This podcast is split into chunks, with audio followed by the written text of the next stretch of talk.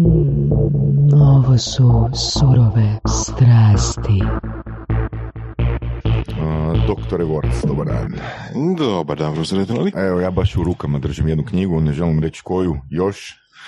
Um, a današnji gost nam je Jan Mladić, mislim, koliko si rekao, 29-30 godina ima. Evo, imaš. 30 godina sad na Do, dolazi po preporuci uh, Ilije Brajkovića, Lijepo. uh, naši gosti od prije nekih 30 epizoda s početka godine 2019.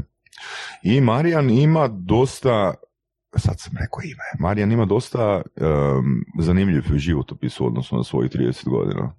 Stvarno, evo, pred par mjeseci ili koliko, je, kol- prije koliko je izdana knjiga? E, Izdana je 29.1. Mhm. Znači prije nekih četiri Da, da, da. pet. I kao follow, kao follow up uh, te knjige, ono što sam uspio uloviti na društvenim mrežama, uh, je, uh, što je to bilo, e-book, uh, iskakati iz pošteta. Tako je. što je to? Znači, o čemu se radi? Znači, radi se o case study s knjigom? Da, znači zanimljiva priča, bar meni, pa ovaj, malo bih vas ispričao. Um, kako sam krenuo u oglašavanje same knjige, Mhm. onda me je dosta prijatelja ono napadalo na društvenim mrežama, a, javljalo mi se, e, dosadan si više, svugdje si, odem na Instagram, na Instagramu si, odem u Vivas, otvorim tamo, a, spajam se na Wi-Fi, oj, tamo si opet, a, odem na neki portal, evo, opet tvoj članak, Odem opet u knjiga, sex pa, shop, ono, u sex shop odem, evo. Jel to Ilijina škola? Pa ne znam, je, ajmo reći, ili je, ili je ovaj, ajmo reći u, u istoj, u istoj priči kao ja, isto, isto forsiramo digital u odnosu na druge, druge Mhm. načine oglašavanja. I ajmo reći da ja nisam imao nekakvih sredstava sad da bih uložio puno toga, puno novaca, pa sam onda išao samo digital. Mm, Što znači puno novaca? Pa puno novaca, ajmo reći da je uloženo u kampanju, to sam i napisao u tom iskakanje iz pašteta oko 16.000 kuna. Mhm. A da si imao puno novca? Jel bi investirao puno novca u knjigu, u oglašavanje knjige? A, investirao bi, ali u digital opet. Ok. Koliko je maks koliko bi investirao u... Mislim, jel, jel, misliš da postoji tržište za knjigu? Sad ću reći, knjiga se zove Atomski marketing, a naš današnji gost je Marijan Palić. Pa mislim da, da je tržište malo palo što se tiče knjiga, da, da u Hrvatskoj se ne čita toliko knjiga, pogotovo sad nekakve stručnije literature, neko ko se bavi samo marketingom, koji je u poduzetništvu što obuhvaćajmo reći a, ta knjiga, ali ja sam zadovoljan, evo do sad je negdje oko 700 komada otišlo, a, ja se nadam da će do rujna otići preko tisuću, tako da, Mhm. da što se toga tiče, ono, zadovoljan sam i naravno da bi ulagao, zašto prestati ulagati u nešto što ide? ok. Da, recimo kad pogledaš ono tisuću knjiga, Da. koliko je eforta prodati tisuću knjiga i koliko je to satnica? Ha joj. E da, u tom grbu leži zec. Da, da, pa mislim svi oni koji, to je bila nekakva tema, malo smo pričali prije, Da. prije samog podcasta, u biti svi oni koji hoće nešto zaraditi od knjige, nemojte se nadati tome, a, nije ni ideja bila da se zaradi na samom početku kad sam kretao s time. Mogu samo čisto vratiti zašto sam napisao knjigu, Mhm, dva razloga. Prvi je da sam pisao dosta kolumni a, od toga dok sam, dok sam bio overtime sam na engleskom pisao, pa sam pisao za Sporto magazin, pa sam pisao za netokraciju, imao sam svoj vlastiti blog i onda hrpu tog sadržaja bilo je dosta kvalitetnih članaka koji su ljudi voljeli, ali su bili ono raspršeni i nisu ih mogli naći na jednom mjestu. I onda sam rekao, ok, idem to objediniti. Druga stvar je bila, bar meni, ono, hrpu stvari sam prošao i, i zaronio sam u hrpi stvari i, i ovaj, našao se u lošim situacijama i onda sam htio kroz knjigu ono svima reći Mhm. uh, šta da izbjegnu, koji tek sad kreću nekakve poduzetničke vode u marketing ili nešto slično. A općenito, ono, još jedan razlog, ajmo reći, kretao sam mm, prije kad sam uopće kretao sa svime sa marketingom, sam pisao blog. Zašto sam pisao blog? Zato što sam inače sve pisao u bilježnici, onda sam počeo gubiti te bilježnice, onda nisam znao di mi je šta. I onda sam rekao, ok, idem ja to sve napisati na svoj blog, neću ga nigdje promovirati toliko, nego ono čisto da imam dan danas, odem nekad i pogledam nekakve primjere Da, prije. To je znači blok kao bilježnik, kao notes nekako. Tako je, tako je.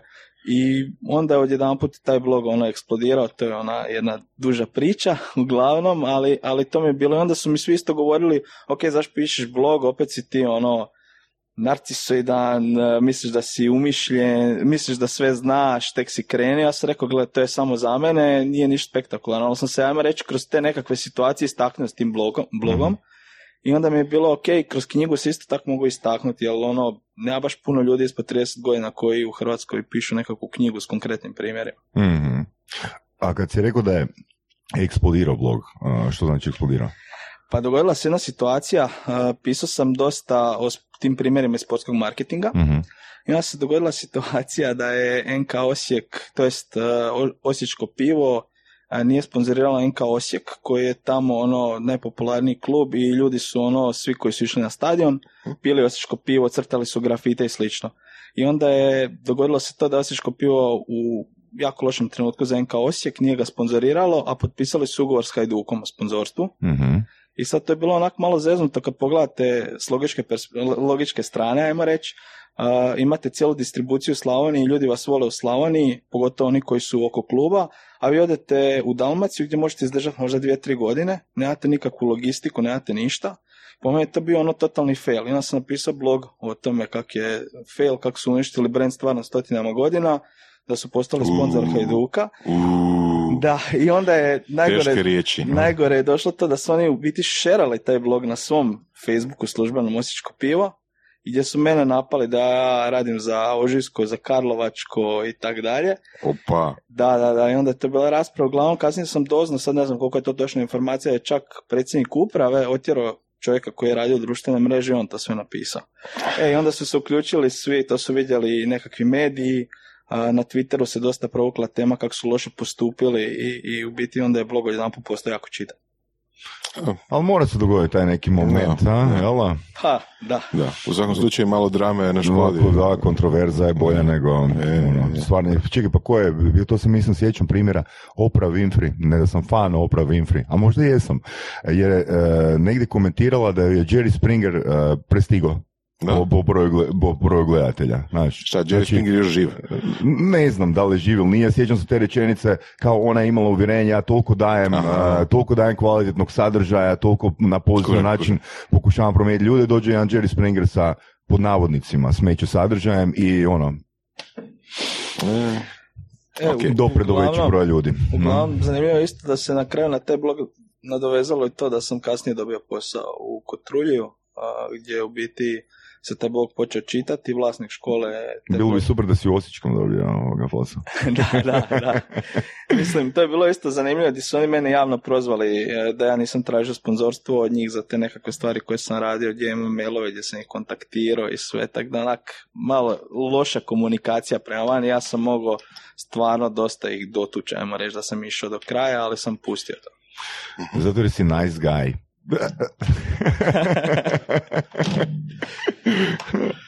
E, Super ovoga. Znači, znam da si, e, rekao mi Ilija da si radio na nekoliko portala, čak si bio i suvlasnik neke marketinške agencije, jel tako? Tako je, da. A, znači, Kotrulji priča, ti si radio e, marketing za Kotrulji? Tako je, u biti to je, ono, dogodilo se ono preko ljeta, ajmo reći. Bio sam u Osijeku, bio sam i dalje suvlasnik jedne tvrtke tamo koja se bavila prodajom sportske opreme. Mm. I u biti me, ono, telefonski poziv je bio, ono, sjedio sam, surfao sam na, na laptopu, sjećam se kod danas i bio je poziv, je bok, a, ovdje ja sam Dražen, a, iz Kotrulji poslovna škola, si čuo možda za nas, ja sam rekao nisam. I onda on rekao ok, zato bi te možda i trebali, jesi ti zainteresiran doći kod nas a, tri mjeseca, odraditi, da vidimo kako to sve funkcionira, čitao sam tvoje blogove, jako mi se sviđa, sviđa mi se tvoj način razmišljanja, i ovaj, evo, jesi zainteresiran doći, onda sam ja na kraju prelomio, otišao sam, odradio tri mjeseca, dobio sam ugovor na godinu dana i radio sam tamo i bili su stvarno dosta dobri rezultati gdje sam ja stalno forsirao digital, micao sam totalno sve ove offline nekakve kanale oglašavanja, slično opet ili, jel? A, i, i, ovaj, I nakon godinu dana u tom paralelno nekakvom vremenskom periodu mi se javio Bruno Blumenštajn, a, koji je isto čitao blog. Isto on mi je? se javio. On je sa mnom pokrenuo tvrtku za sportski marketing Mhm. Overtime i gdje smo mi praktički onda s time isto krenuli kroz nekakvu priču, sjeli smo nakon, nakon tog bloga, nakon LinkedIna, sjeli smo u kafić, vidjeli jel to ima smisla, sportski marketing u Hrvatskoj, nešto smo paralelno radili, recimo za vrijeme dok sam radio u Kotrulju sam zajedno s Brunom i Vedran Vukušić je bio poznat inače košarkaš koji, koji nam se priključio, Alen Tomić koji je bio dizajner, nas četvro smo činili taj nekakav tim i u biti krenuli smo raditi i radili smo za, za RTL za svjetsko rukometno prvenstvo u Kataru e, i tu smo odradili stvarno dosta dobar posao gdje smo povezali digital i televiziju.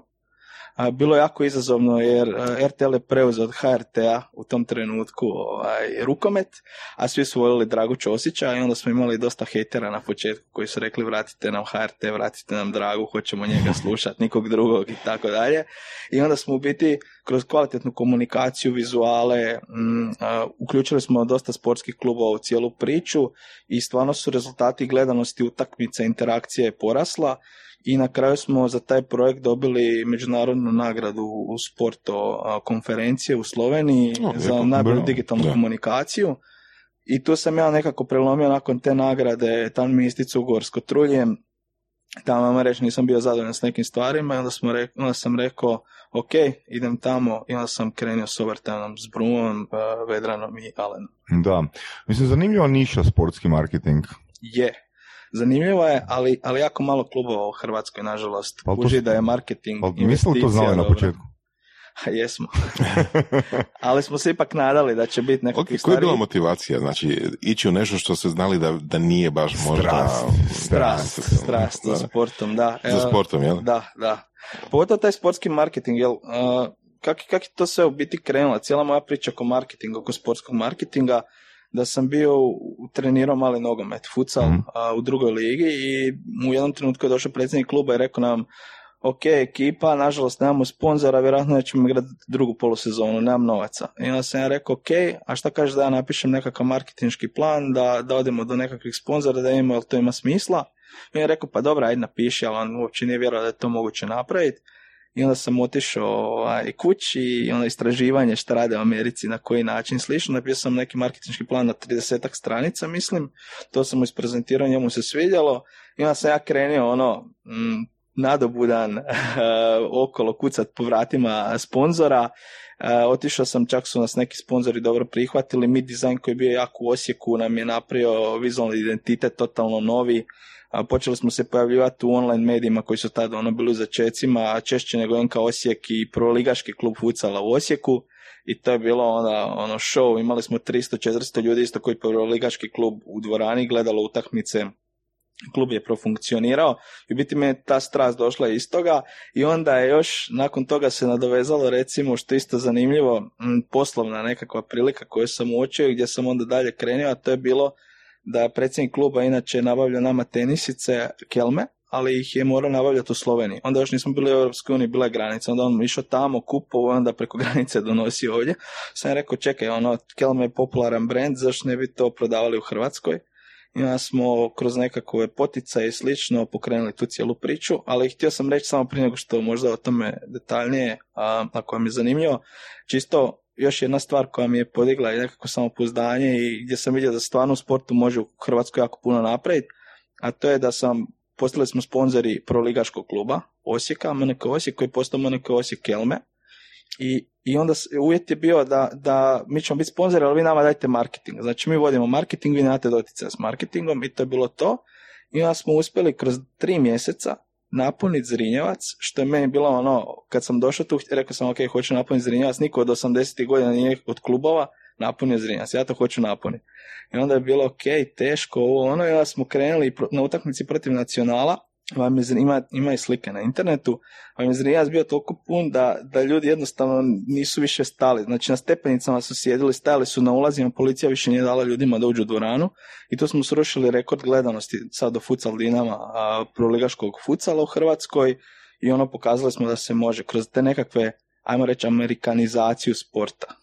Koje bi to recimo bile strategije? Da. Mm. Pa recimo dosta smo komunicirali online, dosta smo uključili igrače Mhm. na društvenim mrežama. Ono što jako puno klubova i svih griješi, krenu u jednom periodu raditi jako dobro na društvenim mrežama, recimo tri mjeseca onda stanu i onda čekaju jedno šest mjeseci, e sad bi oni opet krenuli, ali ljudi to onak... A što znači jako loše. dobro komunicirati? To znači e, uključivati ljude u rasprave, tražiti njihove savjete, e, igrače uključivati pitanja, odgovori, e, četovi razni, e, ne znam, slične nekakve stvari, vizuali kvalitetni, ajmo reći, što, što su sad počeli dosta klubova raditi. Mhm. A Na samim utakmicama smo radili nešto što drugi nisu, napravili smo light show kad se ulaze igrači, ono pala su se gasila svjetla. To je isto bio bila posebna priča gdje su nam rekli nemoguće to u Zrinjevcu, zato što kad se ugasi svjetlo, onda im treba pet minuta da se upala. I to je, bio, to je bila fora zašto niko dotad nije radio. Onda smo rekli, ok, pa dobro, tam dok se igrači pozdravi, sve upalit će se svjetla, idemo raditi. I u biti to je ono bio show program, ljudi u Osijeku su vidjeli to u NBA-u, baš jedan dečko, mislim, iz Vukovara napisao veliki Mhm. osvrt na utakmicu gdje je on rekao, gled, to sam vidio samo u NBA-u, to mi je bilo cool, ono, doći u Osijek iz Vukovara, gledati takvu utakmicu, doživjeti taj spektakl, pa smo imali razne nagradne igre na poluvremenima, pa tipa nakon, mislim, nije to ništa spektakularno, ali Pa nakon da, što ekipa riječima, da gol, da. ono svira glazba Da, i to je njima da, svima da, bilo ono wow. Drugim riječima, ono što bi rekli možda common sense čak uopće, onako tako na nekom sportu, nekom spektaklu kad se radi, jel? Tako je. Ali niko problem- nije napravio. Da, niko nije napravio. Zašto? Zato što većinom, sad se vraćamo na ono, većinom svi misle, pogotovo stare strukture upravljanja klubova su bili političari. I njima je marketing trošak. Šta sad moram dati još, ne znam, 10.000 kuna na marketing, to mi je trošak, neću to. Mm. A u biti kad se to pogleda, to je investicija. Investicija koja ti na kraju donese ljude i mi smo imali super situaciju gdje je klub napokon bio u nekakvom, nekakvoj pozitivi nakon utakmice. Jer oni moraju platiti liječnika i osiguranje i razne druge stvari. Da. I oni sa 300 prodanih karata nisu mogli ništa. Mhm. A ovako kad smo napunili dvoranu kad je bilo 1000-1200 ljudi, oni su bili u nekakvom malom plusu. Bar nije minus, jel tako? Interesantno. Ja sam onako klinac mislio da ljudi dolaze na stadione ili gledati ono utakmice u dvorane ako njihov klub pobjeđuje. E, i tu isto imam jednu, jednu super zanimljivu situaciju. Da je to jedini kriterij. ne? Ali nije, evo ti baš konkretno. ovaj, meni, je, meni je recimo primjer jedan, eh, kad smo to radili je bio gost Murter, to je onak klub iz malog mjesta koji nema baš navijača, nekakvu tradiciju. Mi smo na toj utakmici paralelno igrao NK Osijek, koji tad nije bio u nekakvom dobrom stanju, ajmo reći, ali svejedno, mi smo imali oko tisuću ljudi na, u dvorani, znači bilo je baš lijepo popunjeno. S druge strane, ja sam otišao onda bio radi nekakvih situacija i klub je igrao playoff. Prvi puta u povijesti je klub igrao playoff. Taj playoff je igrao protiv Murtera. Znači, ista ta situacija gdje nije bilo nikakve komunikacije jasne, gdje nije bilo nagradnih igra, igara, light show i sličnih stvari. Na tu utakmicu najvažniju u klubskoj povijesti je došlo oko 500 ljudi. Nice. Znači, to je po meni čisti dokaz da ipak marketing igra nekakvu ulogu, komunikacija s navijačima i slično. Znači, u biti, i- i- je li onda konačni ishod ovoga što si ti radio tamo, engagement? Tako je, da, da. Što se dobiva engagement, ono? Ono, a da je upipljivo. Da opipljivo, mislim, super atmosfera, svi pišu o tome, svi bi htjeli biti sponzori takvoj priči. Pogledajte Medvešća kad je bio ono u naponu snaga, ajmo reći. Svi su pisali super je, puna je dvorana, nema Da, nasilja, da, da. nema nikakvih gluposti. Svi su htjeli biti sponzori toj priči, svi hoće biti dio neke lijepe priče. Neće niko biti sponzor kak je prije, kak su naši klubovi prije funkcionirali. Joj, kukaju, nemamo za vodu, isključit će nam vodu, isključit će nam struju, pa ko hoće biti dio te priče? Neće biti ni navijači, neće biti ni sponzori, jel tako? Da, da, da. Da li bi se ovdje moglo reći da, ste, da si sa online engagement, uh, online, pa da, marketingom zapravo, kampanjom online, uh, došao do offline engagementa tako da su ljudi dolazili na utakmice, Da, jel? da. Da, da, pa mislim online kampanja je bila je ključna, ali mi nismo nikako mogli probiti se tipo glas Slavonije koji je tiskano izdanje, ali su oni forsirali proligački klub, što je logično, i, i nogomet su forsirali slično. Mhm. Mi smo mogli ići samo na te razne portale, mogli smo komunicirati preko svojih društvenih mreža, preko Mhm, Facebooka, mhm. najviše Instagram tad nije bio toliko jak. I kroz taj nekakav, kroz tu nekakvu komunikaciju, mi smo ljude pitali, ekipa, šta bi vi slušali na polovremenu od pjesama? I onda oni ono svi pišu ove, ove, ove pjesme, mi njih uključimo, evo on je pobjednik, njegove pjesme ćemo puštati na polovremenu. Super, ono. Znači, Da, ljudi su se osjećali da, dio te priče cijele. I to je u biti po meni najvažnije. Pa recimo ovom situaciju radili smo a, u overtimeu, više tu su bili Vedrani i Bruno uključeni, ali za CDV-tu, gdje je isto bilo onak, um, ajmo reći, e, izazovno popuniti dvoranu, gdje smo uspjeli recimo Dražen Petrović dvoranu ovaj, popuniti do kraja, sad ne znam točno, osam puta mislim. Super. Je da je bila, a, je li to bila Euroliga, ne, nešto, ne mogu se sjetiti točno, ali najjače natjecanje Hmm. e, košarkaško, što je super i klub je prošao, ali, ali super je stvar bila, mi smo ciljali, mi smo targetirali. Mhm. Znači, shvatili smo da za CDVito neće navijati ekipa iznad 30 godina, zato što su sa svojim roditeljima išli gledati Cibonu Mhm. I ostalo im je ta povezanost s tim klubom. Onda smo rekli, ok, target su nam tinejdžeri, target su nam a, ljudi koji su mlađi, koji se ne sjećaju te Cibone i nemaju nikakve veze s njima. I, Ok, I u biti super. smo išli na to, komunicirali smo zanimljive poruke na Instagramu, osigurali smo nagradne igre u hodniku oko, oko samog, u tom rubnom nekakvom prstenu, oko dvorane smo organizirali za klince ono šminkanja, pa a, igranje košarke, pa onda one virtualne nekakve igre i slično. Biti da oni dođu tamo prije utakmice se zabave i onda uđu unutra i pogledaju utakmicu i to je, to je pun pogodak. Ali opet mi to nismo ništa izmislili, to se, to se radi vani. To ono što ja svima govorim, ne trebamo mi izmišljati toplu vodu. Mi trebamo samo prilagoditi stvari koje se rade vani kvalitetno. Recimo, to je primjer Atlanta Hawksi. Oni su NBA-u napravili to, za njih niko u gradu praktički nije navijao. Svi su navijali za Chicago Bulls, za LA Lakers i slično. I šta se dogodilo? Oni su rekli, ok, to su svi stariji ljudi, ajmo se mi okrenuti mladima koji ne Mhm. navijaju za te klube. I onda oni sad pokušavaju kroz razne stvari, kroz jeftinije ulaznice, kroz partije prije, imali su Tinder nekakve zabave i slično, organiziraju da mladi dođu i da podržavaju taj klub. Promijenili su totalni branding, stavili su one kričave boje u, u logo, u cijelu tu priču i na taj način privlače mlade. Oni su skužili koji je njihov segment i na kog cilje. Ali dobro, sad kad recimo pričaš o tome, meni imam dojam da takve strategije ne bi samo trebale biti dio sportskog marketinga. Da, da. Mislim, recimo, disco klub, ono, lupom bez veze, pa isti obrazac. Može biti ono sa engageanjem, sa engageanjem ljudi, sa uključivanjem ono simpatičnih konobara i konobarica koji uh, engageaju ljude od uh, nedelje ujutro do sljedećeg petka, znaš. Da, Mislim, pa nije može li- se sve primijeniti to, samo što jednostavno mislim da, da f- nedostaje, ajmo reći, dosta edukacije, dosta znanja u tom području i svi smo nekako navikli kad ide, ide, kad stane, onda jao, zašto je stalo, ima sto nekakvih stvari zašto je to stalo, ali to nije zato što nismo ulagali u marketing i u slične stvari, a u biti ja mislim da, da je to ključ svega. Da, kad, imao kad ste imali reference uh, takvih uspjeha, nije li onda bilo lakše prodat drugim klubovima? Pa gledaj, Mislim, situacija teže, je u meni se Hrvatskoj čini da je teže krenut je. i postići to nego samo nastaviti na tom valu um, dobrih referenci. Je, ali kad pogledaš da u Hrvatskoj ti naš klubova toliko koji su okrenuti, imaš CDVitu koja je super primjer gdje je privatni kapital ušao i znaju koliko je marketing važan. Imaš NK Osijek koji to isto radi i imaš, ajmo reći, Hajduk koji je u odličnoj situaciji, jer oni imaju toliko fanatične navijače da doslovno šta god ono upakirate možete im prodat.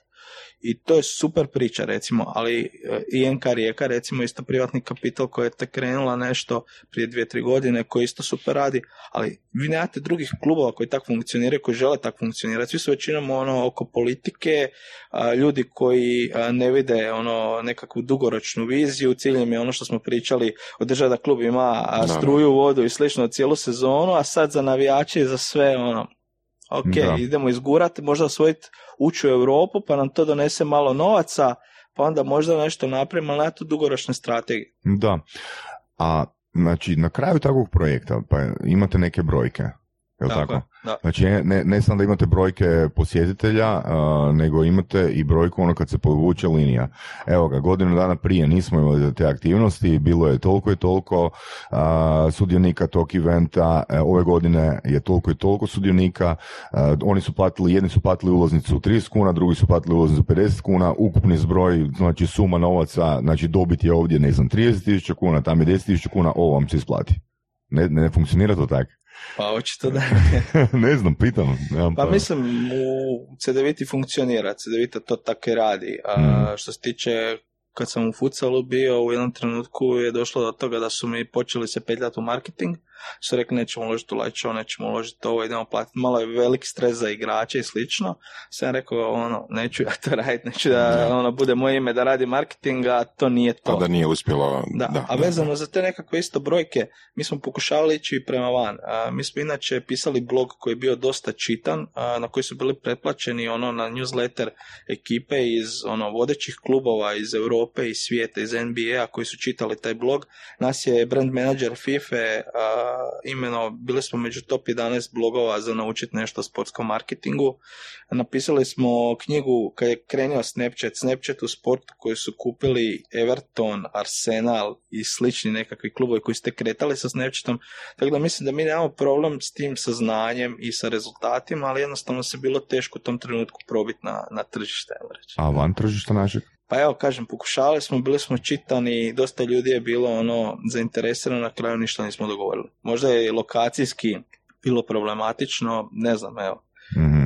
Jednostavno, ono smo u jednom trenutku, mm, nam se dogodio jedan flop a, koji je bio kod tog futbal festa, a, što je meni najveći flop u karijeri i što me onda kasnije podiglo da nastavim još bolje raditi i u biti nakon toga ono sam se ja vratio kod Trulji, a ekipa je nastavila raditi overtime. Mhm.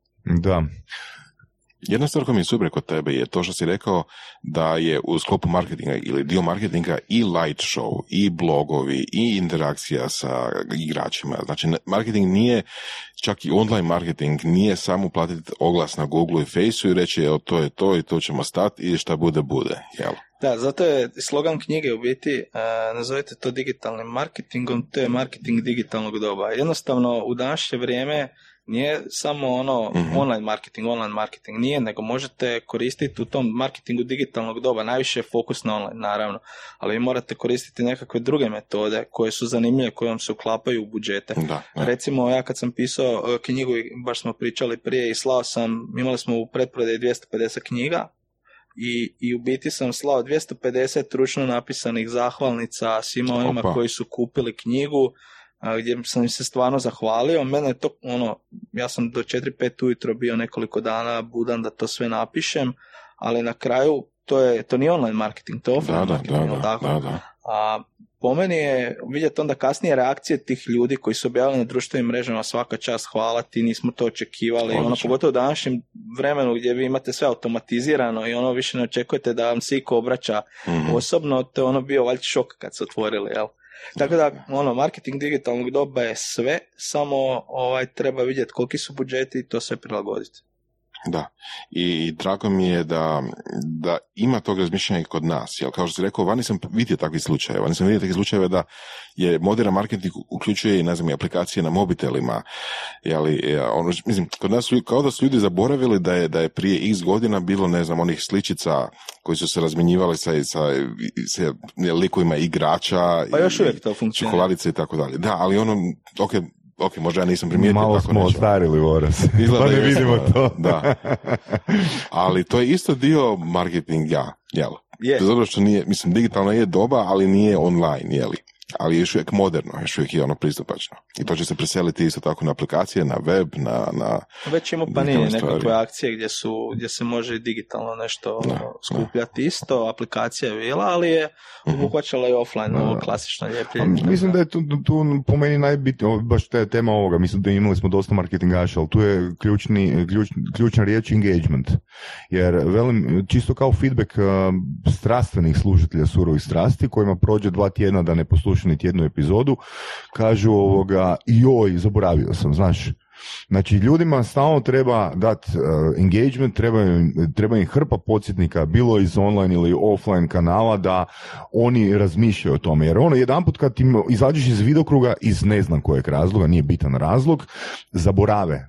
Ono, ne zato jer žele zaboraviti, nego ih je nešto drugo preokupiralo. Slažem Da. se, ali tu ti je stvar koliko količinski ima sadržaja danas kad odete na društvene mreže. Jednostavno ono vam ode fokus skroz i jednostavno ne Da. vidite više taj sadržaj ako vam se ne pokaže na Facebooku, na Instagramu, a, mislim Facebook i Instagram stalno smanjuju doseg, tako da jednostavno ispadate iz toga i onda ono vi zaboravite jednostavno, ali, ali postoji sad, mislim, čitao sam nekako istraživanje da, da ljudi da bi kupili nešto ili da bi se nešto odlučili trebaju to vidjeti pet ili šest puta i to je sad dosta dobar i taj e, remarketing koji, koji podsjeća ljude, to sam isto imao na knjizi, do, dobro se pokazalo, je dosta ljudi došlo do knjige, vidjelo, ali nije kupilo. Onda smo radili kampanju na njih, e, vrati se po svoju knjigu i to je Da. bilo onda dosta, dosta uspješno gdje su, ono, podsjetili smo ljude, oni su, svidjelo im se Ja, to je možda, dobar štos. Da. Možda su zaboravili ime knjige, Da. možda su zaboravili da izlazi uskoro, da je po toj cijeni još nekoliko dana, ali ono kad im dođe onaj podsjetnik negdje, onda im je aha, ok, da, s tim da s tim ne treba pretjerivati.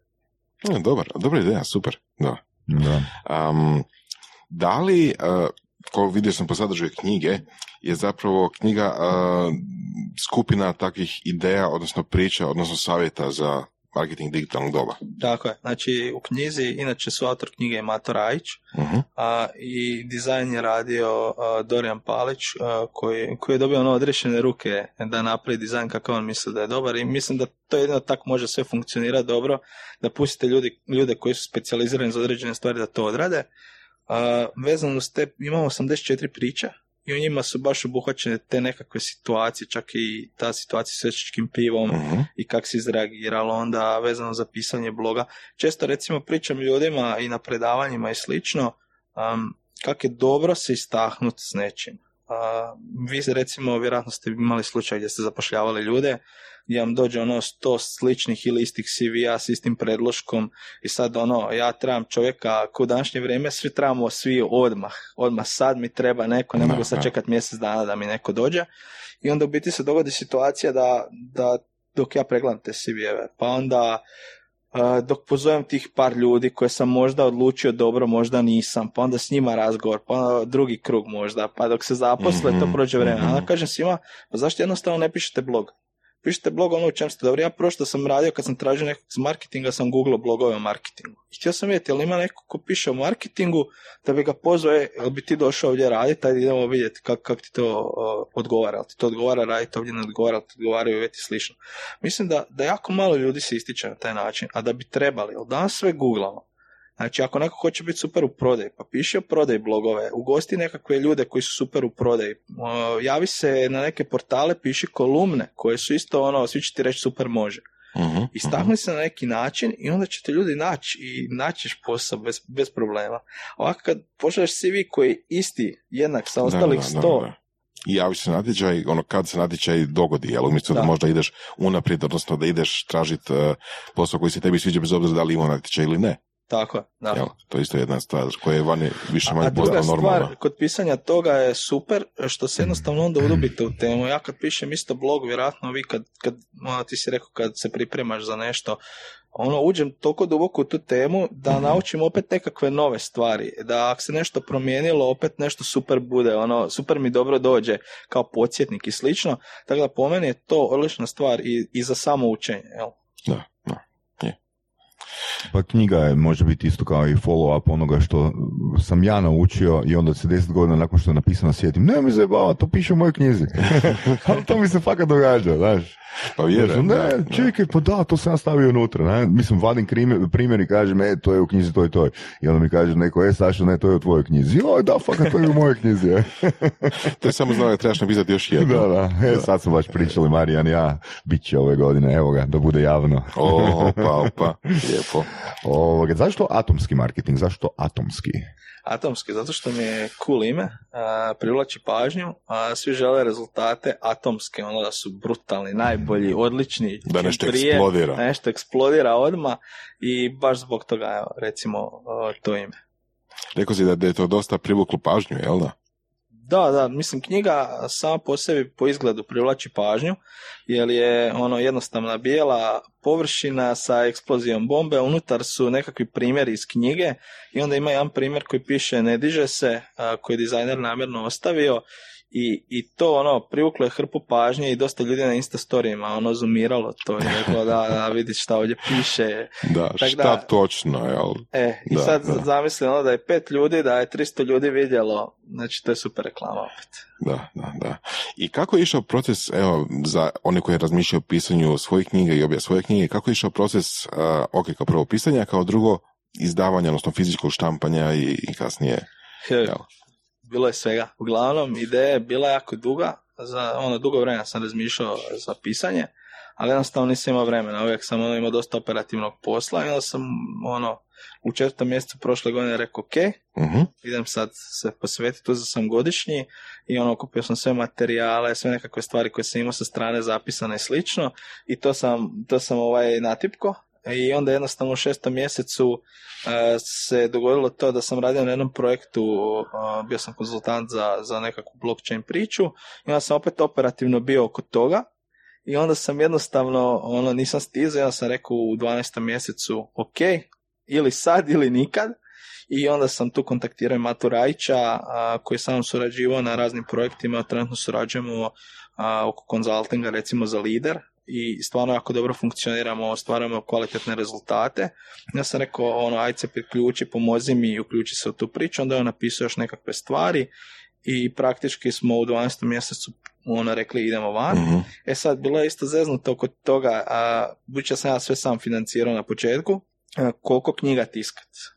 Da, kako će ljudi da, to kupiti. ono, meni je super, meni je najbolja moja knjiga, ja samo pričam o tome i po meni će se prodati ono hrpa knjiga, ali koliko će biti na tržištu otišti knjiga, Znači, to je onaj scenarij gdje u principu sam izdaješ svoju knjigu. Tako je, tako je. I, mislim, imao sam ponude iz jedne knjižare, neću sada imenovat, ali bila je ono dosta smiješna meni, dobio sam određeni postotak nakon prodaje tipa 7%, Mhm. i to čak nije sporno, nego je bilo pitanje a, s moje strane, ok, kakav ćete vi marketing raditi oko te knjige? I onda je bio odgovor, a, ma zalijepit ćemo postere po knjižarama.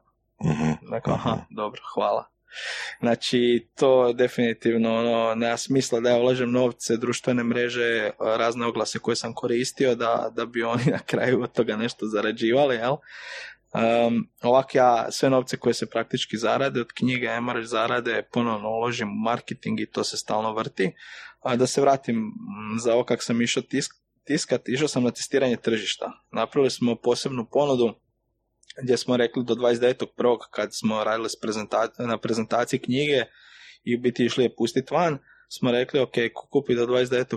može umjesto za 149 kuna kupiti za 99 kuna i ono ključno je bilo besplatna dostava i to, na to su se svi uhvatili uglavnom i onda smo po tome išli vidjeti, ok, koliko će biti prodanih do 15.1. Aha, znači bilo je oko 200, ok, onda ćemo tiskati 300, na kraju je Znači, bilo prvo do- štampali 200, Mm, ne, ne, ne, ne. Onda ne. išao sam, išao sam na 300 komada ukupno, dobro? Ali zašto sam računao da će biti još do promocije prodano? Na kraju do promocije je prodano 250 bilo. Mhm, mhm. Tako da, da išao sam na 300, on- ono, na početku sam ja mislio čak i manje ići, ali kako se vidjelo ono da, da su ljudi zainteresirani da naručuju, onda sam u biti preko toga od- odredio na koliko ćemo knjiga ići. Ali to je opet super za testiranje tržišta, što Mm. niko ne koristi taj Facebook toliko, a idealna je platforma za to, tak je recimo, dosta sam pisao, ne znam samo, mislim da sam i u knjizi spominjao Trump kak je dobio izbore, da je on radio dosta istraživanja upravo na Facebooku gdje kad je išao printat jumbo plakate, tipa u Ohio koja mu je ključna država bila, napravio nekoliko testnih oglasa i pustio sve Mhm. van i onda je vidio do kraja dana, aha, ova poruka ima hrpu lajkova, komentara, e, s tim idemo. I onda je pustio te jumbo plakate. To je dobra ideja. Da, da, Da, da. da. Tako da Znači- ono može se na hrpi tih nekakvih primjera vani opet naučiti, mogu se modificirati i testirati. Mhm. I evo, ako slušatelji su zainteresirani za još takvih primjera, za još takvih priča, ali mogu ih naći i u knjizi. Tako je, Ja, tako je. ja. Knjiga je dostupna, a sad je super, na kraju sam dogovorio, kako sam prešao sad u Agency 04, dogovorio sam distribuciju s jednom knjižarom iz Zagreba, koja je sad distribuirala knjigu po svim većim gradovima, ima se u školskoj knjizi i u raznim drugim knjižarama, eto, ko hoće, kom se čini zanimljiva, ja mislim, mislim, moja je definitivno preporuka, ali ima još nekoliko ljudi koji su dali svoj komentar, koji su u marketingu, koji su rekli da im je knjiga super. I mislim, ono, to je bila prva stvar koja mi je bila, ono, poslao sam na devet ljudi i rekao sam, ajde sad vi prvo recite je li to dobro ili nije dobro. To je bilo 28.1. ne? To je bilo prije malo, da. I, i ovaj, onda kad su oni rekli da je to dobro, konkretno Ilija mi se javio, um, Mate Mić, uh, Mato Rajć je isto pročito dao je svoj komentar kasnije Vice Božić, u biti sva ekipa koja je oko digitala, oko marketinga, a kad su oni rekli da je to dobro, onda smo ovaj, rekli ok, i sad imamo njihove komentare koji isto tako utječu na prodaju knjige. Jel? Mhm. To je nekako... Mislim da je jako važno da imate nekog E, da. dobro kvalitetnog recenzenta kom ljudi vjere, vjeruju, a ne da će vam on reći čisto ono super je knjiga. To je Da. to. da, mislim ko neki influenceri što rade, tako da. U podcastu Surove strasti upoznajemo ljude koji su strastveni u onome što rade. Ovo je podcast za preživljavanje u surovoj stvarnosti. Pridružite se Saši Tenodiju i Ivanu Vorasu u otkrivanju što pokreće uspješne, motivirane ljude. Ljude koji su strašću, predanošću i vizijom postali kreatori vlastitog, a i naših života. I ono najvažnije, saznajte kako su to napravili. Slušajte Surove strasti. Če kako to da sad onda si odlučio ići u knjižare? Jel postotak veći od 7%? E, da, da, da, drugačiji je dogovor bio. Naravno, imaš uvijek bolju pregovaračku moć Kad je nešto kad imaš rezultate i kad ljudi vide koliko se ta knjiga prodaje. Jel? Da, da, da. A što je puno prodanih primjeraka za jednu Hrvatsku? E, ne znam, iskreno. A? Da. Da, to, Me- to se je možda radi o- od 500, ova- 500 tisuća komada max, bi rekao. Da? Da, da, tak negdje. Ja mislim da je tisuću sad. Mhm. To je, to je nekakav cilj, ajmo reći. Da, Da. da se Pitanje je sad, da li se, mislim, mislim sigurno se može sa pitanje u kojem omjeru, u kojem e, obimu se tako nešto može knjiga, jeli, a, prodavati u, što bi rekli, regiji. E, tu sam imao dosta problema, ima dosta interesa iz Srbije i Bosne, ali budući da smo mi u, u Europskoj uniji, onda je malo kompliciranije Aha. to sve slat, da, i, i tu sad radimo na, na rješenju tog nekakvog problema. To je recimo zanimljivo, to je, to je e, ovaj, Kipeski, jel? a? Tak nešto je bilo. Kipeski, da, ali Axel koji je radio pivo, A, on, e, je to, točno, on je točno. riješio pod navodnicima takav problem, tako da je proizvodnju preselio jel, izvan EU, odnosno u Srbiju, Aha, i onda je tako mogao distribuirati izvan EU bez uh, jel, tih međugraničnih problema. Da, mislim, super je kad pogledaš tržište, isti, isti jezik pričamo, Da. praktički Slovenci, ima i narudžbi Slovenije, Ima? Da, da, da. I cool. Hrvatska, i Srbija, i Bosna i slično. Samo što eto, te granice sad malo zezaju, ali, ali radimo na tome. Evo recimo sljedeći nekakav marketinški potez koji radimo oko knjige, da ćemo snimiti audiobook, sad se radi na tome, baš atomski marketing koji će biti djelomično, znači neće biti cijela knjiga, ali će biti dio knjige audiobook i to je nekakva Nice. marketinška strategija da se gurne ljudima da poslušaju ovi koji su, to mi je recimo dao savjet Ognjen Bagatin koji koji dosta sluša audiobookove, koji je rekao, e, super mi se čini knjiga, ali ono, ne mogu to pročitati, nemam baš vremena, ja ti volim sve staviti, poslušat podcast Mhm, ili, mhm, ili neki mhm. audiobook i u biti onda sam rekao, ok, idem to napraviti, ono, djelomično ću knjigu staviti, to je neki oblik marketinga, Da. ljudi će poslušati ako im se svidi Da. prvi dio knjige, mogu kupiti drugi. Pa dobro, to je repackaging, da? Je. Ono, Tako. A Kako bi... će biti recimo dostupnije za sad Srbiju i Bosnu u tom nekakvom kraćem periodu, dok se ovo Da, ostalo da, ne možda bi, možda bi, da, kao audio više nego kao tekst. Ali kako bi distribuirao audio knjigu u Hrvatskoj? Mislim, da li čisto kao download, download MP3-a ili u obliku podcasta ili tako nešto? Mislim, za strane knjige to je Amazon i oni imaju onaj svoj Audible koji je izuzetno popularan Tako je, na da. svjetskoj razini, ali što ima kod nas? Pa kod nas jednostavno će biti uh, Torrenti, skidanje u obliku torrenti. MP3-a i, i, ovaj, i, i kao podcast, jel? Mhm. Um, tak da, a mislim već se sad kad to govoriš torrente, već se pojavilo ono kad u Google napišeš atomski marketing, PDF se traži, tako da, Aha, neko je već skenirao. A, da fino, nisam uspio naći. Fino. Ali ono, zapravo ja kad razmišljam o knjizi, tak sve jedno, da li ću nego kupiti ili će ono skinuti od negdje. Ne? Mislim da mi smo smiješne iznose preko Amazona dobili, tako da, da. trebamo znati ono čemu knjiga točno služi. A kad bi ti sumirao koji je tvoj ishod da ova knjiga postigne za pet godina ili deset godina, koji ti je konačni ishod? Pa iskreno ne znam, meni je bila ideja, ono što sam rekao, da skupim sve priče, da, da se ekipa nešto nauči, da, da ne ponavljaju te moje greške i stvoriti nekakvu platformu oko te knjige, ajmo reći, gdje će biti blog koji se piše, tu mislim malo više se uključiti od rujna, ima nekakav podcast koji se snima na tu temu gdje, gdje će Mhm, biti eventualno mhm. nekakvi YouTube videi i edukacije, ajmo reći sve to pod nekakvim okriljem atomskog marketinga. Da. A podcast Atomski marketing već postoji, jel tako? Vidio sam... Koliko? Pe, pet epizoda, šest epizoda? E, Pet epizoda je snimljeno i sad ćemo Mhm, ići, ići vjerojatno dalje, imamo problema sa zvukom, tako da nismo htjeli, ovaj, ali to recimo uh, pokušavam, ono što, što je bio feedback recimo, što je isto Mhm. jako važno, bio je feedback na knjigu da, da je super zato što ima jako puno primjera iz Hrvatske, uh, gdje jako puno ljudi drži za sebe te nekakve primjere neće, neće Mhm. podijeliti s drugima, ili neće ili ne zna na koji način i slično.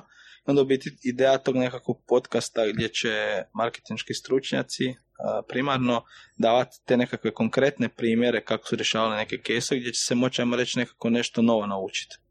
Odlično, da. A to je opet dobra stvar za njih, dobra reklama za one koji će sudjelovati na podcastu, dobra reklama isto za vas koji radite podcast, da. I konkurenti između sebe, marketingaši konkurenti će morat biti prisiljeni uh, gledati i slušati uh, sadržaj jednih drugih. Na? Ha, vidjet ćemo, za sad je ok. Ali što je dobro, ono, gradi se tržište, gradi se scena. Gradi se scena, Da, da, da, Bojem da, nas je da. Boris Kovaček u, usidrio na, na scenu. Na? Je, je. Ovoga, mm, jel se sjećaš koji je bio, koji je bio ovoga trošak, a, a, koji je bio trošak ono knjige ukupno? E, ne sjećam se, inače sam dosta loš s brojkama, a, ali sve brojke, te nekakve oglašavanja, tiska i slično se nalaze baš u, u ovome e-booku. Mhm. Iskakanje s paštete, pa onda ako Da, hoće tamo može stvarno skinuti i pogledat konkretne stvari. Mislim da je oko 23 kune, ali opet nemojte Ok. me držati Da, za- za doslovno, riječ. znači doslovno, znači rekao si jednu rečenicu kao sve što se proda opet se reinvestira u marketing. Tako. Baš ukupan iznos. Da, Ili ostavljaš ono 7% sebi. ne, ne, baš sam odlučio da, da je to praktički a, nekakav marketinški kanal, nešto što želim proširiti i jednostavno je to investicija Mm. samu knjigu, samu tu priču u krajnjoj liniji bloga, podcasta, edukacije i slično, tako da to je nekakav cilj. Mhm. Za sad. Ono, kasnije možda bude nešto drugo, ali sad mi je to u fokusu. Da, još si imao i neki portal, jel da? Suvlasnik si bio portala. Po- Poslovni puls, jel da? Poslovni puls, tako je. Znači, dok sam bio, kad sam se vraćao kod Trulji, onda sam se dogovorio da ću paralelno raditi marketinšku priču nekakvu i vlasnik je došao na ideju da je bilo dobro da postoji nekakav, ajmo reći, portal. Ja sam našao poslovni puls koji je bio dosta dobar u jednom periodu, ali onda stao, kontaktirao sam vlasnika, on je bio zainteresiran za, za prodat portal i tu smo Super. portal kupili. Ideja je bila, ono što je isto super, za šta je koristan digital, je da smo napravili veliku analizu cijelog portala. Vidjeli smo šta se čita, šta dovodi čitatelji i slično. Skužili smo da u odnosu na druge portale koji su poslovne tematike, oni su više namjereni, namijenjeni korporacijama i slično. Mi smo rekli, ok, idemo se orijentirati na mlađe, na Mhm. mlade poduzetnike, ljude koji ulaze u biznis i slično. I ideja je bila u biti okupiti hrpu kolumnista iz biznisa koji će pisati svaki mjesec određene sadržaje Mhm. koji su kvalitetni i edukativni. I, i na, kraju smo, na kraju smo s tim krenuli i digli smo portal za stvarno, ono, recimo u prvom mjesecu je bila neka čitanost od 5000 unika, mislim da smo u, u šestom ili sedam mjesecu imali 63 tisuće. Znači podigli smo portal To maksimalno, je najviše na temelju Mhm. sadržaja, isto Da. tako smo engagementa. tako je, Da. engagementa. I imali smo, evo recimo, kako smo došli do engagementa, tako da smo a, dosta na Facebooku boostali, a sad, em, ali, ali smo sadržaj kvalitetan targetirali. Tipa, ako je nešto bilo vezano uz prodaju, onda smo targetirali na ljude koji su u prodaju. Ako je nešto uz marketing, onda smo išli na ljude iz marketinga. Svaki članak se uh, ovoga pustao. Ne, išli smo gledati koji su, koji su dosta čitani. Znači uvijek Ok. se na fejsu može vidjeti e, šta je dosta čitano, šta nije toliko, onda smo išli, ok, ovi su čitani, a vidjeti kako ćemo to podići. I u biti kroz tu nekakvu strategiju u odnosu na ostale medije smo stvarno podigli, podigli. Jeste, zna, da li to znači da ste oglašavali i starije članke koji su bili čitani? Ne, ne, Ne, samo, samo smo se orijentirali prema novom, da. Ali na temelju podataka koji ste izvukli. Tako ok. je. To je što znači od par dana bilo bez boostanja, pa onda boostali. Pa imali smo razne strategije, ono, testirali smo, ja ono, dosta volim testirati i, i termine objava i slično, a, najbolje se možda pokazalo da smo uzeli ono tjedni nekakav budžet Mhm. i onda smo rasporedili na članke da se taj tjedan toliko investira u te članke i onda smo vidjeli, ok, ovaj iz prodaje super, idemo u njega ćemo 5 dolara, ovaj ćemo 2 dolara i slično, ali smo išli, pokušali smo da, bu, da obuhvati taj boost a, cijeli tjedan. Znači da cijeli tjedan bude čitan. Koliko je ili nije isplativo imati portal u vlasništvu? E sad, ovisi iz koje perspektive E, gledaš. baš to nas zanima.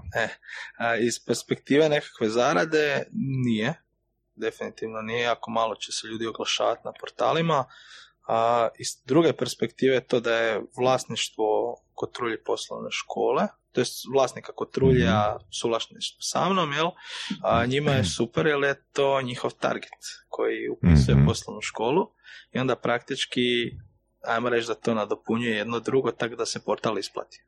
Mhm. Mislim, Ali nije se, nije se ono, na toj, u toj, unutar te jedne dimenzije isplatio, na? znači to je Nije minus. direktno. Da, ne direkt, indirektno, Indirektno, se reći. isplaćuje, ali direktno se ne isplaćuje. Tako na. je, tako je. Ali recimo da, budući da su školarine u Kotrulju, ne znam koliko ste upoznati, MBA program je 10.000 dola, e, Eura. eura, a MBA je 18.000 eura, sad računate da taj portal privuče dvije, tri osobe za MBA program, jednu osobu za MBA program, mislim da se više nego isplatio. Da, da. Da, ako čekaj, on, to bi značilo da kolumnisti nisu plaćeni. Tako je. Da. Kolumniste, kolumniste smo na način, e, dogovor je bio sljedeći da, da promoviramo njihove članke. Mhm. Ono što sam, možemo se vratiti na početak, Mhm. a po meni svi koji se tek hoće dokazati, ulaze u biznis ili slično, moraju negdje pokazati svoje znanje Mhm. a, i idealan im Ti je... Marijane, fakat znaš prodat spiku. Idealan im je primjer da dođu na portal koji je čitan i da tamo prezentiraju sve stvari. Recimo, konkretno Miško a, Mhm. Macolić, on je vlasnik agencije Mhm. marketing, a on je recimo pisao o otvaranju paušalnog obrta. Napisao je kolumnu koja je bila ogromna, to jest vodič nekako kako otvoriti paušalni obrt, što je bilo dosta Mhm, aktualno. mhm. I napisao skroz detaljno, od prvog koraka do zadnjeg koraka, sve što je prolazio, taj članak je eksplodirao i ono što je super njemu je da su se ljudi koji su otvarali paušalni obrt, vidjeli su on je vlasnik te agencije marketinške, onda su se njemu javljali, e, mi bi trebali marketing. Znači, opet se nekako isplati, ne mora se za sve biti direktno plaćan. Apsolutno se slažem s tobom. Ja sam recimo dosta, dosta sam uh, kroz tih deset godina volontirao, dosta sam ljudima radio besplatnih stvari, ali kad pogledaš nije to besplatno, ja sam ipak nešto naučio, stvorio sam nekakve kontakte i slično, tako da kad sam kod toga već možda najbolja stvar knjige je da sam proširio bazu kontakata, javljaju mi se ljudi koji su ambiciozni, koji imaju razne projekte, koji su u marketingu i slično i stvarno sam se povezao s jako puno ljudi i to mi je ono možda najveća prednost toga što sam napisao knjigu. Mhm. Bome, bome, dobra strategija. A, koja je, a, koje su dvije najveće greške koje si napravio? A Dvije najveće greške, Da. evo. E, Prva najveća greška mi je taj Football Fest. E, To je događaj a, koji smo organizirali, znači ćete reći, ok, super, nogomet, druga najpopularnija, to jest najpopularnija sporedna stvar na svijetu, jel tako? I ono, tu se ne može kiksat ništa, ono, svi će na nogomet doći. Mi smo ušli u nekakvu priču oko, tog, oko organizacije Football Festa, prvo kao pokrivanje marketinško, kasnije smo se dublje ušli u tu cijelu priču i moj zadatak je bio vođenje marketinga i tu sam naučio ono, dosta stvari od određivanja termina šta treba, na šta treba misliti gdje smo mi a, organizirali to prvi vikend koji je bio te godine spojen je bio taj oko Football Festa i svi su otišli iz Zagreba. Drugo, bilo je Mhm, super mhm. vrijeme.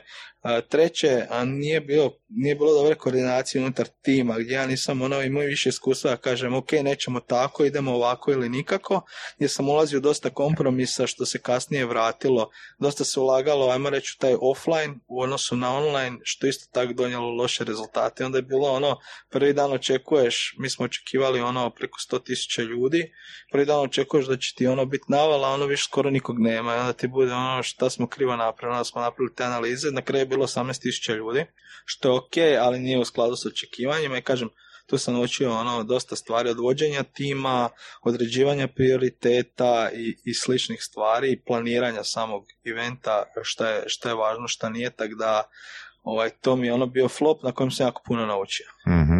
i to mi je jedini flop do sad, ali me jako puno pogurao gdje sam onda rekao ok, to mi se više neće dogoditi, onda sam ono više zapeo, počeo sam više raditi slično. A, a, a druga, druga stvar, greška je kad sam ulazio u tu priču oko oko trgovine HR Futsala, dogodilo mi se to da, da sam, nisam imao sređene odnose vlasničke na samom početku. Kad kažeš trgovina, to je fizička, fizička trgovina ili... Znači, HR Futsal je e, bio taj, e, prvo je bio web shop koji je prodavao tenisice kelme i onda kad smo vidjeli taj poslovni model funkcionira, da se dosta tenisica proda, onda smo rekli ok, idemo otvoriti trgovinu u centru grada. Mhm. onda smo otvorili trgovinu u centru grada koja je jako dobro funkcionirala i, i u biti je to bio web shop i trgovina, ajmo reći. A, I šta se dogodilo? Dogodilo se to da nismo imali sređene nekakve vlasničke papire, gdje sam ja, ajmo reći, izvisio i gdje sam se opekao i gdje sad u buduće znam šta i kako se postaviti u određenim situacijama. Jel? Staviti sve na ugovor, jeli, i tako, Tako je, dalje, tako, Tako, dalje. je, da. Ne ići na povjerenje. Da, da, Hmm. ok. Zašto ti uh, uh, si zaposlenik nakon svog tog iskustva? Zato što me zanimaju novi izazovi. A, Znači, poduzetnik nema izazova. ima. Poduzetnici Ali- imaju samo stare izazove. A kako bi to definirao? Ajmo ovak. A, radio sam u sportskom marketingu, radio sam u trgovini, u web shopu, to je nekako iskustvo. Radio sam u ustanovi za edukaciju, to je isto nekakav, nekako područje. I sad mi je onak nekako IT sektor isto veliki izazov gdje je tvrtka Agency 04 koja je stvarno super tvrtka, a, a ima 80 zaposlenih, praktički niko ne zna za njih, za razliku od konkurencije koja je ono svugdje u medijima, koja je tu negdje po, po kvaliteti. Iskaču iz pašteta. Iskaču iz paštete, tako i sam je tu izazov da stvarno prezentiram, ne da zamaskiram nešto, nego da isprezentiram kvalitetan rad i klijente s kojim radimo. I to mi je sad u odnosu na te nekakve jake igrače dosta izazovno. Ovaj, Čekaj, čekaj, čekaj, ako sam ja dobro razumio, znači tebi je ishod tu marketinšku agenciju isprezentirati u medijima. Nije marketinška, evo vidiš, to je, to je, ovaj, Nije, nego je? to je eh, tvrtka za, ra- za razvoj softvera. Aha, dobro, da. Da, da. Ime agency je malo je, je, je. Je, je, je, i to, to je tema isto dosta, dosta raspravljena, dosta ljudi miješa sa, sa raznim agencijama i, i baš to se događa, Mhm. tako da radimo i po tom pitanju, ali u biti a, tvrtka za razvoj softvera u, i, u javi, jel, agile savjetovanje i slično i imamo tipa klijente kao što je Strabag, a, Mm, stvarno nice, ono nice, kvalitetne da. firme. Klijenti su nam 80% izvan Hrvatske i slično i kažem, praktički se za nas ne zna dok se za druge tvrtke Mhm. za razvoj softvera zna i to je biti sad meni izazovno u tom IT sektoru napraviti nekakav rezultat, tako da onda imam, ajmo reći, četiri nekakva područja dugoročno, sad za koliko će to biti mi je definitivno cilj imati uh, nekakvu svoju priču. Hoćeš nam isprezentirati što ćeš točno napraviti, a, koji su će točno biti marketinški koraci?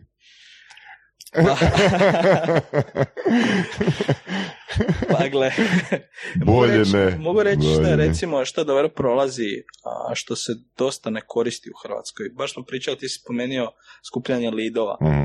M, gdje, gdje dosta tvrtki ne shvaća koliko je to kvalitetan način Mhm. dolaska do potencijalnih kupaca, ali ti kupci ostavljaju tebi podatke, oni su zainteresirani za taj proizvod. Tvoje je samo da ih probaš onda engageat, zvat, ponuditi im nešto. Recimo, u Kotrulju kad sam bio, sam krenio s time i to je, mislim da je oko 80, sad ne znam točno brojku, ali oko 80% svih upisanih je došlo preko weba, preko tih uh, formi koje su ispunjavali.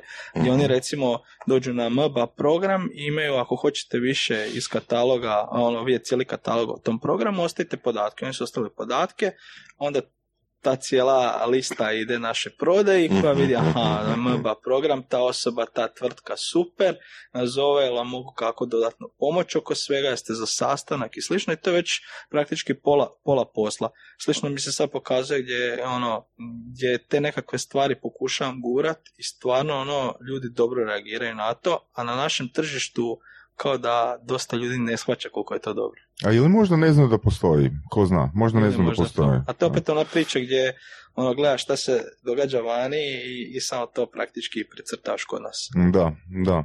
Da, znači današnji problem je u tome što toliko strategija postoji, toliko strategija ima, uh, ono, svi smo mi u nekom svom bablu, uh, di, di jednostavno ono, smatramo da nas određena strategija vodi do određenog ishoda i onda kad taj ishod više nije postignut, to si malo prije rekao, onda se zabrinemo e, zašto sad ne funkcionira, jer baš su na predavanju doći nam gost Robert uh, Petković, bio sam na njegovom predavanju i je rekao ono, kad pokazuje taj graf, ono, kad posao raste, nitko ne ulaže u analitiku, je. ali tek kad pada, onda, onda ulaže u analitiku. Onda je alarm, ali onda ne možete dobro rasuđivati, ne možete dobro zaključivati, jer ste Da. ono u panici šta Da. se događa, A i to morate više nisu- ljude, uh, ko zna hoću ostati uopće, hoću opstati slično. Da, a i to više nisu ti podaci, jel ako trebaš rast ponovo, bilo bi dobro da imaš one podatke, jel, od kad si rastao, jel, a nekad ide down. Da, da, i to je po meni ono dosta, dosta zabrinjavajuće što, što jako malo ljudi ulažu u edukacije, dosta ljudi kvalitetnih je otišlo iz Hrvatske i to je isto Da, onak sad oko Osijeka, problematično. Da, oko. Osijeka je baš, baš loše. Ono, imamo svoj kvart u Dublinu. Čuo sam. Da, da. da, da. Ovaj, s druge strane, u Osijeku isto tako ima, što je dobra stvar, st- strana cijele priče, a, nekoliko novih firmi koji predvode, recimo, aj čak možda su ono na predvodnici IT-a u cijeloj Hrvatskoj.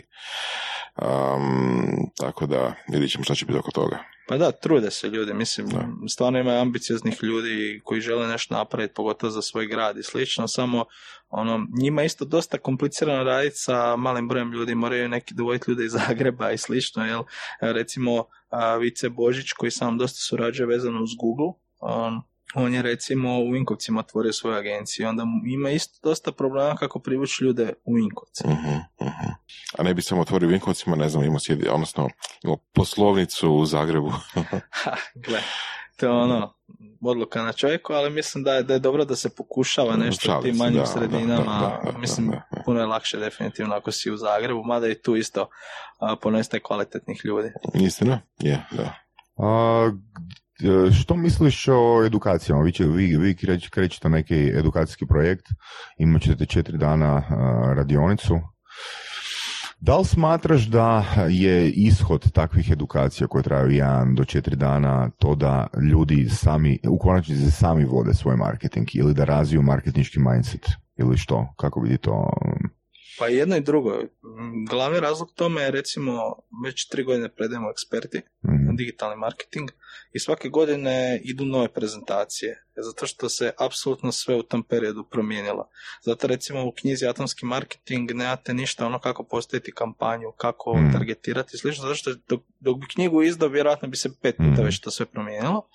I mislim da je u tom, peri- u tom nekakvom trenutku današnjem gdje se sve jako brzo mijenja, a, bitno je i za one koji žele raditi konkretne kampanje i one koji samo prate, bilo to vlasnici firme ili slično, da dođu na te edukacije, da vide šta se događa u tom svijetu. Možda će pas neka ideja, možda će moći bolje komunicirati sa svojim marketing menadžerima i slično. Da, jer ne znam, evo, moje iskustvo je, to, to smo par puta i pričali s Vargom na pivicama, da što više znaš o marketingu, ti kao netko ko nije marketingaš, to više kužiš da to trebaš outsourcat. Da, Da, znači da je ono waste of uh, money and time ako pokušaš te stvari raditi uh, samostalno, bez obzira koliko je marketinških knjiga uh, iza tebe. Znači ja, ja sam čak došao do te razine, pričao sam ti da sam završio i prodajni seminar i svašta, da, ću- da čak i prodaju želim outsourcat. Da? da. A gle, to ti je i meni isto sve više i više. Ja volim, a, recimo mi sad kak radimo u Agency 04, Mm. Imamo agenciju koja nam radi Google i imat ćemo sigurno još nekakvih outsourceva, zato što jednostavno u Google se, koliko ja god da pratim Google, u Google se mijenja godišnje 200 stvari i jednostavno ja to ne mogu toliko pohvatati kao neka specijalizirana agencija za Google. Ja mogu Mhm. znati Google i mogu komunicirati s tom osobom koja mi to radi, vidjeti nekakve strategije, ali da, da ću ja sad znati sve te nekakve promjene, zato mi služi agencija, ili ja mogu pročitati i vidjeti, aha, ovo je neke nove stvari, super, ovo recimo, ko traži na YouTube nešto da mu se, na Google nešto da mu se na YouTube pokazuje ti oglas, ja mogu nazvati njih i reći, e, vidio sam ovu cool stvar, aj mi to napraviti. Da. To je ok i to je dobro, ali ja ne mogu sve znati šta se događa u tome, jer tu vam je i Facebook, i Instagram, i Twitter, Dobro, i, e i sad, razni mo- drugi sljedeće pitanje. Znači, konkretno, ta edukacija je zapravo pipeline za klijente. Potencijalno, nije li? Nije, nije. Ok.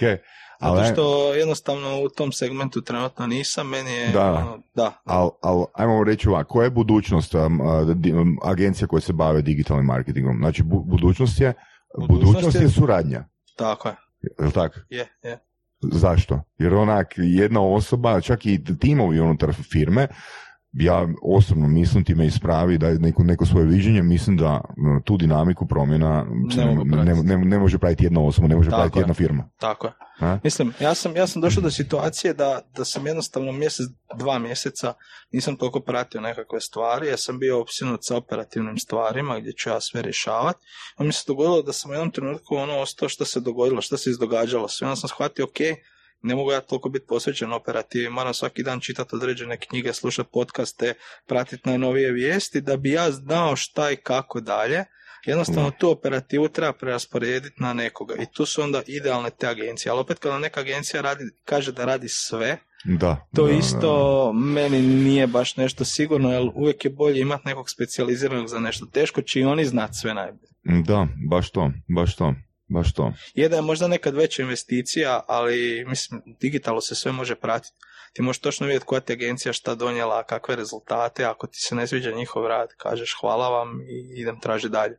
Jer recimo ja sam u Kotrulju kad sam radio posložio si takav sustav da smo mi praktički pratili sve što se događalo. Mi kad smo radili kampanje, ja sam davao dosta PR-ova a, i onda sam vidio točno koji su mi mediji donijeli koliko lidova, koliko se tih ljudi na kraju upisalo i točno sam znao u koji mediji neću ići sljedeće godine, u koji ću uložiti više i slično. Znači u digitalu se sve točno vidi. Inače, fun fact, a, budući da je Kotrulji ono, Hrvatska, Srbija, Bugarska, Rumunjska, Slovenija i slično, onda smo krenuli s kampanjom a, u, u, ovaj, u Hrvatskoj, Srbiji i Sloveniji sa PR-om, koji Mhm, jako dobro mhm. prošli, znači PR-ovi super prolaze kod nas. I, I to smo isto nastavili u Bugarskoj i Rumunjskoj. Onda smo skužili da kod njih ono totalno drugačije, ono diametralno suprotno. Kod njih je u biti ono prolazi im odlično baneri. Što više banera stavite, to su bolji rezultati. Što manje PR, Zanimljivo. to je to. Da, da. da, da. To je bilo recimo do prije pol dana kad sam bio tamo.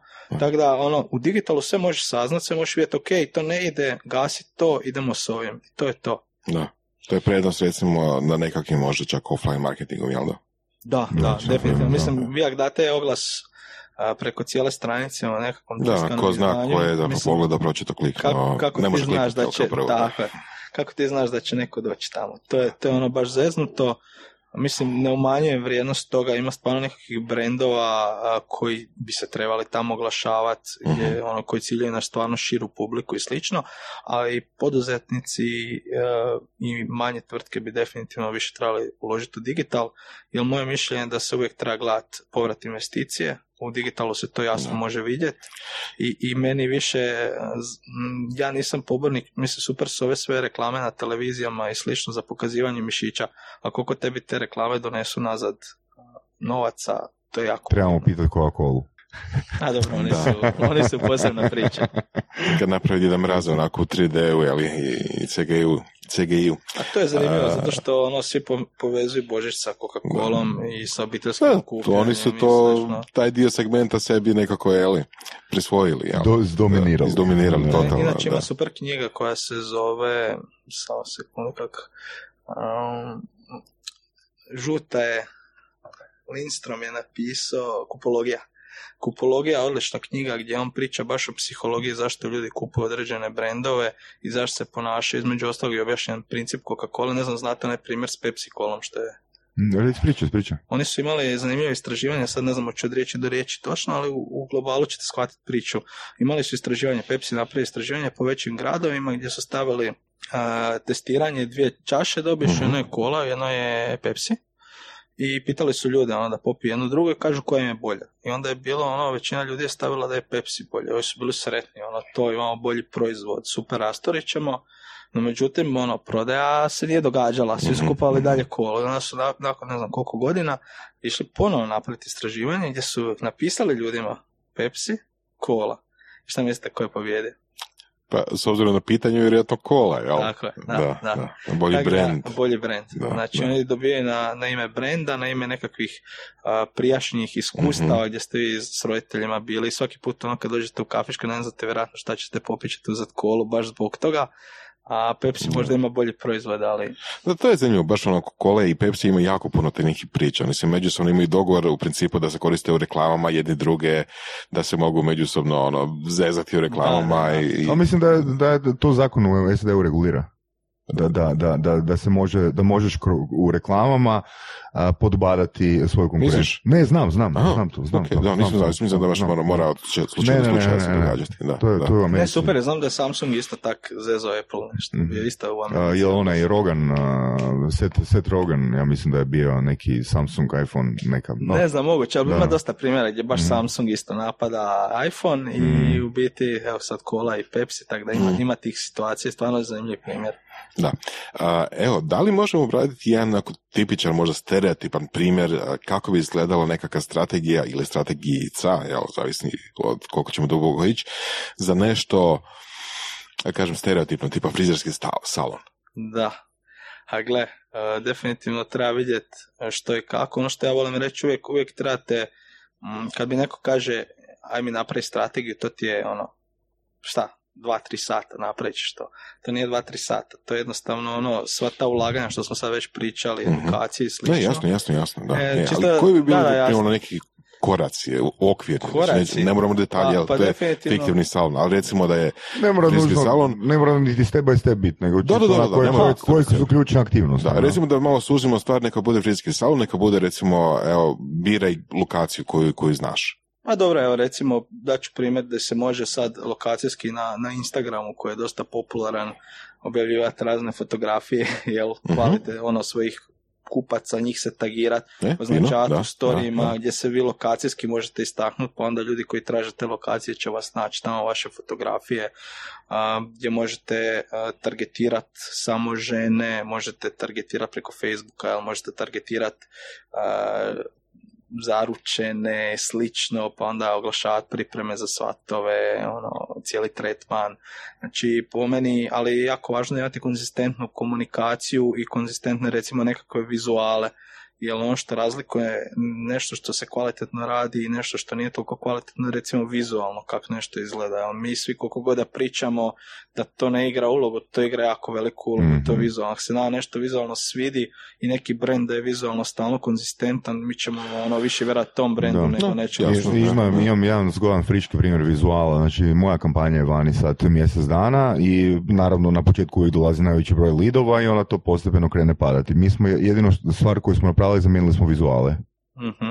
I znači čak i poruke su ostale iste. Nice. I, i ono, I lidovi rastu. izgledalo je svježe, jel? Da, da, da. da, da. Znači, cool, cool. Vizuali što više ono komuniciraju istu ili sličnu poruku, ali jedno samo ta promjena vizuala je utjecala na povećanje opet broja lidova. Praktički, ja sam do, do sad imao uvjerenje da lead kampanje treba ići van dva, tri put godišnje, sad shvaćam da sa takvim a, m, modifikacijama ti lead kampanje može biti van i 12 mjeseci godini. Stvarno, Po meni, da. po meni je najveća glupost, ako to tako mogu reći, kad neko, nekom nešto ide i da u jednom trenutku kaže, aj mi ćemo sad s tim stati. Da, Znači, to, to radi dosta korporacija. U biti, zašto bi stali s nečim što ide, recimo te lead kampanje? Ako ti mogu cijele godine kapat nekakvi lidovi, Mhm. zašto bi ti stajao? Zašto bi smanjivo budžete ili slično? Znači, pusti nešto dok ide, nek ide. Da, da, slažem se, Da. slažem se, slažem Znaš što je palo na pamet kad si pričao? Što? Recimo auti, otprilike svake godine većina velikih kuća ima refresh izgleda auta. Znači ono malo promjene, ne znam, boju retrovizora ili ne znam, ono malo, ne znam, drugačije felge na gumama, ne znam, malo badge drugačiji ili tako nešto i u principu ono, karoserija, motor se ostale, ostane isto, jel? Ali opet svake godine su opet u vijestima, svake godine su opet uh, novi kupci dolaze, nekima se taj detaljčić malo svidi, neko misli da je postao drugačiji auto, iako apsolutno nije isti kao uvijek. I ovaj, prolazi, Evo, prolazi. uzmi primjer e, Kakav iz prolaz? sporta. Klubovi. Svake godine su slični dresovi. Nisu isti, ali su slični. E, da, Mhm. vidiš. Svako da, od da, navijača da, kupi novi dres, ono ultra zagriženi navijač kluba. Da. Stvarno Evo, postoje ljudi koji tako imaju dresove, ne znam, od 1000, ne znam, 998. pa ne znam, A ne ono. mogu ti točno reći, ali vjerujem da, da ih ima dosta. Da, da, da. Tako da pogotovo ako im se svidi neka šara nova, neki, neki I čak i ako im se ne svidi moraju imati taj dres. Da, ovisi ko, koji klub, jel? Da, da. Da, da, da. Ovoga, kad bi se prisjetio iz svoje prošlosti, a, ko- što bi rekao, koje knjige ili koji sadržaj je tebi najviše utjecao na razvoj tog mindseta? Pa iskreno skroz, ja do negdje sedmog mjeseca prošle godine nisam puno čitao knjige, nego sam sve većinom gledao online, tražio blogove, Mhm. tražio tematiku koja me zanima, tipa sportski marketing, pa odlazio na Twitter, pa tražio tamo naj, najnovije članke, pa pratio osobe koje su vode marketing u tim klubovima, nekakvim jakim i slično. Ja sam gledao na koji način oni funkcioniraju i to me čitavo vrijeme ono inspiriralo i tu sam tražio implementaciju toga. No međutim, evo, od sedmog mjeseca praktički nisam ljubitelj o, fizičke knjige, što je zanimljivo, ali, ali na Zato ih, iPadu... zato ih se želiš riješiti, na? Tako je, tako je, ima ih još. Slobodno mi pomozite u tome. Ovaj, ali recimo, otkad, otkad imam iPad, negdje 6-7 mjesec sam počeo dosta preko Amazona skidat knjige, to je kupovat, i nekih 20 knjiga sam, sam već pročitao i stvarno mi je ono... Jel ti jedna, neka od njih bila mind blowing? Je recimo Shoe Dog, nije konkretno marketing, ali kako je Phil Knight uh, uspio razviti Nike i dovesti ga do toga gdje je sad. Stvarno ono, jedna jako dobra inspirativna priča, koja ono, svakog može, ja mislim, motivirati i pokazati on ulazi u priču dok je Adidas dominirao tržištem, Nike nije postojao praktički, gdje je par puta trebao bankrotirat, gdje se ono zadnji trend spasio i na kraju je došao do toga da ima praktički najveći Mhm, brend, mhm. jedan od najvećih brendova na svijetu. Tako da, to mi je ono baš odlično. To sam čak i pročitao knjigu i poslušao sam baš na Audi Bible. Audi Mhm, Bible, mhm. kako se zove. Odlično. Tako da, po meni, ono, to je odlična knjiga i svakako preporuka za pročitati. Mhm. Volim ovak nekakve knjige, a, baš ono, životopise recimo isto a, konkretne recimo nekakve marketinške stvari. A kad sam pisao recimo za nekakav članak o atomskom marketingu, onda sam napisao, to je isto zanimljiv način kako možete nešto ispromovirati. Na, baš na poslovnom pulsu sam napisao top 10 knjiga koje sam ja pročitao prošle godine, koje vi morate pročitati u 2019. Onda sam naveo stvarno tih 10 knjiga koje su meni top bile te godine Znači, a onda sam ispod još dodao, ovaj, a, sad izlazi i atomski marketing, pa i to ne bi bilo loše pročitati. Što opet ono kad neko traži na, na Google ono, neke da, top knjige, super. opet će izaći atomski marketing, ne tak napadno, ono kupi, kupi, kupi, nego će biti ono konkretno nešto. Da. E, neki blogova isto tako preporuka. Što bi volio da ljudi, da više ljudi zna za to? Da, po meni uh, dosta je zeznuto s blogovima jer ono previše sadržaja i onda sam sad skužio, otkrio sam Medium, koji mi je stvarno super, gdje medium ono kad se registriraš i sve on ti daje, ono biraš teme koje te zanimaju, recimo digitalni marketing, marketing i onda kako čitaš te nekakve teme, oni gledaju po algoritmima šta ti čitaš i onda ti guraju sve više i više tih tema i stvarno su aktualne teme, svaki dan one iz cijelog svijeta imaju super sadržaj i to mi praktički dođe ono da svaki dan prelistam i, i pročitam najzanimljivije stvari i tu ostane dosta relevantnih stvari, a volim recimo na Udemiju uzeti nekakve tečajeve, pogotovo sam rekao ono da se dosta mijenja i Facebook i Instagram i, uh i načini oglašavanja i slično. I onda jednostavno ono tipa kupim si tečaj i gledam preko vikenda učim taj neke nove stvari. da, super. Ono, kontinuitet nekakav je dosta važan u tom svemu. Da, Kako izgleda tvoj dan, ako prosječni? ha, zanimljivo. Popunjeno.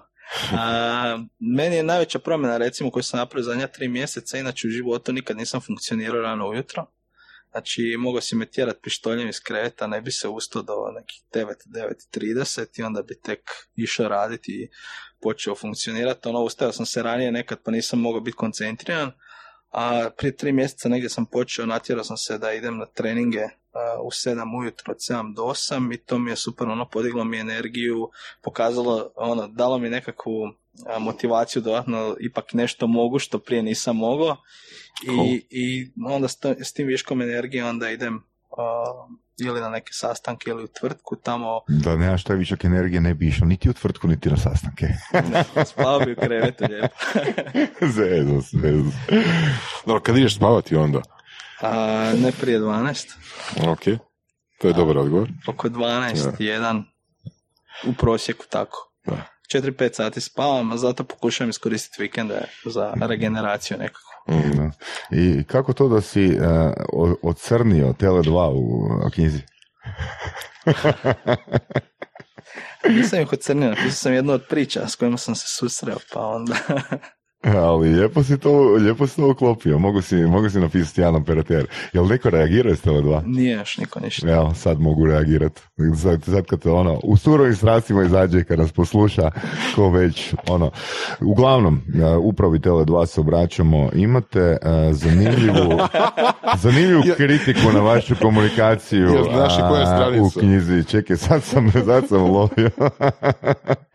Sve u svemu. Ali zanimljivo je recimo kak, kak niko ne, to sam baš sam htio na to ukazati, kak niko ne reagira kad zoveš korisničku službu i slično, ali kad, kad počneš komunikaciju na Twitteru, ponajviše na Twitteru, onda baš ono, svi jako brzo reagiraju i sve A, ono, super da, i sve za pet. Javna komunikacija, sve se vidi. A? Da, da, da, Ali ono što mi najgore, znači čak ni tad se ne postigne ništa. Ono, ja sam par puta tako, takav što sam napravio da sam preko Face ili nečega baš ono počeo raspravu, ono baš onako momačko jako i na kraju ništa.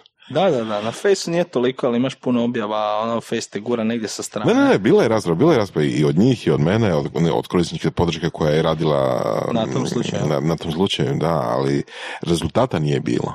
Aha. Tele dva stranica vam je broj 91. evo ga, sad, evo. I u knjizi su, jel? Evo ga, imam reklamu Tele 2. Marijane, fakat ti hvala puno na vremenu, ovoga, evo, možemo čak i jednu knjigu pokloniti našim slušateljima a naravno kad napišete deset reviewova onda, možete, dobiti, možete dobiti jednu knjigu. Hvala ti puno na svemu, hvala ti na informacijama, hvala ti na poklon knjizi i veselimo se otvaranju tvoje agencije.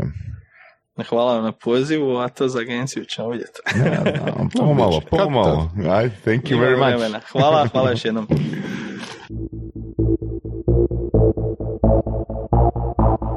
slušali ste podcast Surove strasti. Ako vam se sviđa, lajkajte. Ako se slažete s gostom, komentirajte ili ako se ne slažete. Ako imate pitanja za ovog ili druge goste, pišite nam u komentarima. Šarite nas prijateljima sa sličnim interesima i čujemo se u sljedećoj epizodi.